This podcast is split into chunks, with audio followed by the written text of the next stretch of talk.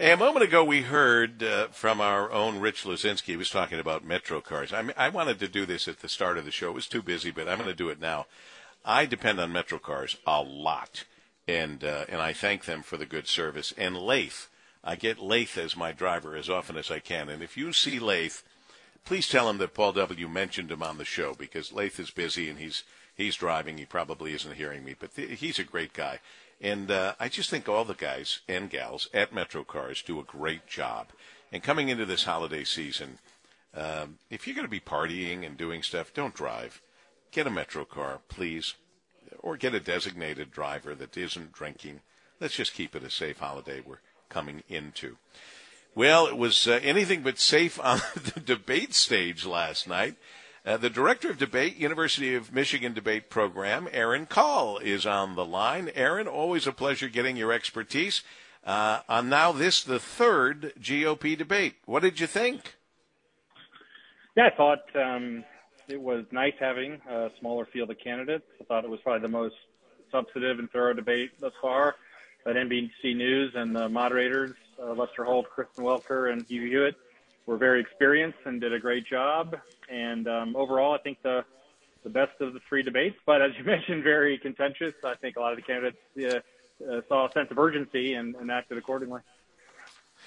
Yeah, the, the the biggest one is uh, the very clear, and I guess we've gotten hints of this before, but it's very clear that uh, uh, the two candidates uh, don't like each other at all, Nikki Haley and Vivek Ramaswamy. I mean, it goes beyond just, um, well, it goes beyond the field of play and the fact that you want to win and you want to beat that other person. Because at the end of all games, there's supposed to be, other than UAW, there's supposed to be a handshake.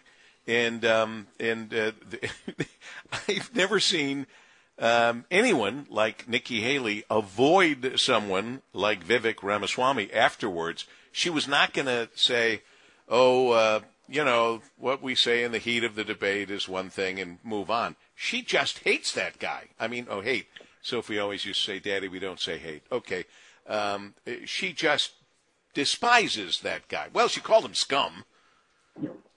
Yeah, I never seen something, never uh, seen someone called that in a presidential debate. And no, there's certainly no love lost. And um, yeah, they're both going to be around. They're they're relatively young, 37 and and 51, I think. So they're both going to be around the Republican Party for a long time and may have to coexist in some form. And sometimes politics, you can kind of look look past things like that. But uh, now that you know their their disagreements is basically a sideshow. I think Haley has to be careful. I mean, she's neck and neck with Ron DeSantis for kind of second place, the person being trying to be the most viable, credible alternative to Trump. And DeSantis was probably loving those exchanges because he can oh, kind sure. of rise above that fray a little bit. And um, and I yeah, thought he, he did. I, I, thought he did well. Did you think he did well? I did. I mean, he had um, kind of a home court advantage. The debate being in Miami. I think he really True. showed the advantages of being a sitting incumbent governor you know, on like Israel, he was able to say, oh, I sent planes over to, to take people back to Florida. On China, he's able to talk about legislation passed regarding land ownership in his state and where Haley hasn't been governor for a long time. And so there are a lot of advantages to still being active and uh, being able to pass legislation in your state, which is a really big, important one. Aaron Kall with us, uh, director of debate, University of Michigan. It, it, was there a winner, Aaron? I thought DeSantis won. Uh, you know, DeSantis and Haley did the best. They're kind of a, a cut above everybody else. Um, but yeah, I did think it was um, his best debate, and he didn't get uh, kind of dragged down into things like uh, Haley did with Ramaswamy. Ramaswamy's a, a very interesting cat. I don't. I'm not saying that as a good or bad thing. I'm just saying he's he's very interesting to see a guy like that up on that stage and saying the things he says without a filter. Yeah, I mean, he attacked the head of the Republican National Committee who determines who even gets into the debates. He definitely can attract attention. Um, get, I think he got the third most amount of speaking time, but there's peril with that. Um, he also his negatives are driven up because he gets involved in these so much. You know, I, I don't understand the new way these days. He attacked the moderators. He attacked the moderators before they even began. He attacked the head of the Republican Party. He's just on a on a roll. Kind of uh, interesting, kind of odd.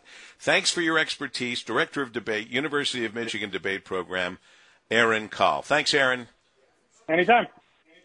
Uh, we'll do it again. I, I guess they have another debate coming up, and we'll look forward to that as we continue our special broadcast live from the Capitol Grill for an In the Boardroom event sponsored by NECA, the National Electrical Contractors Association of Southeast Michigan, and it is our honor to be here with them.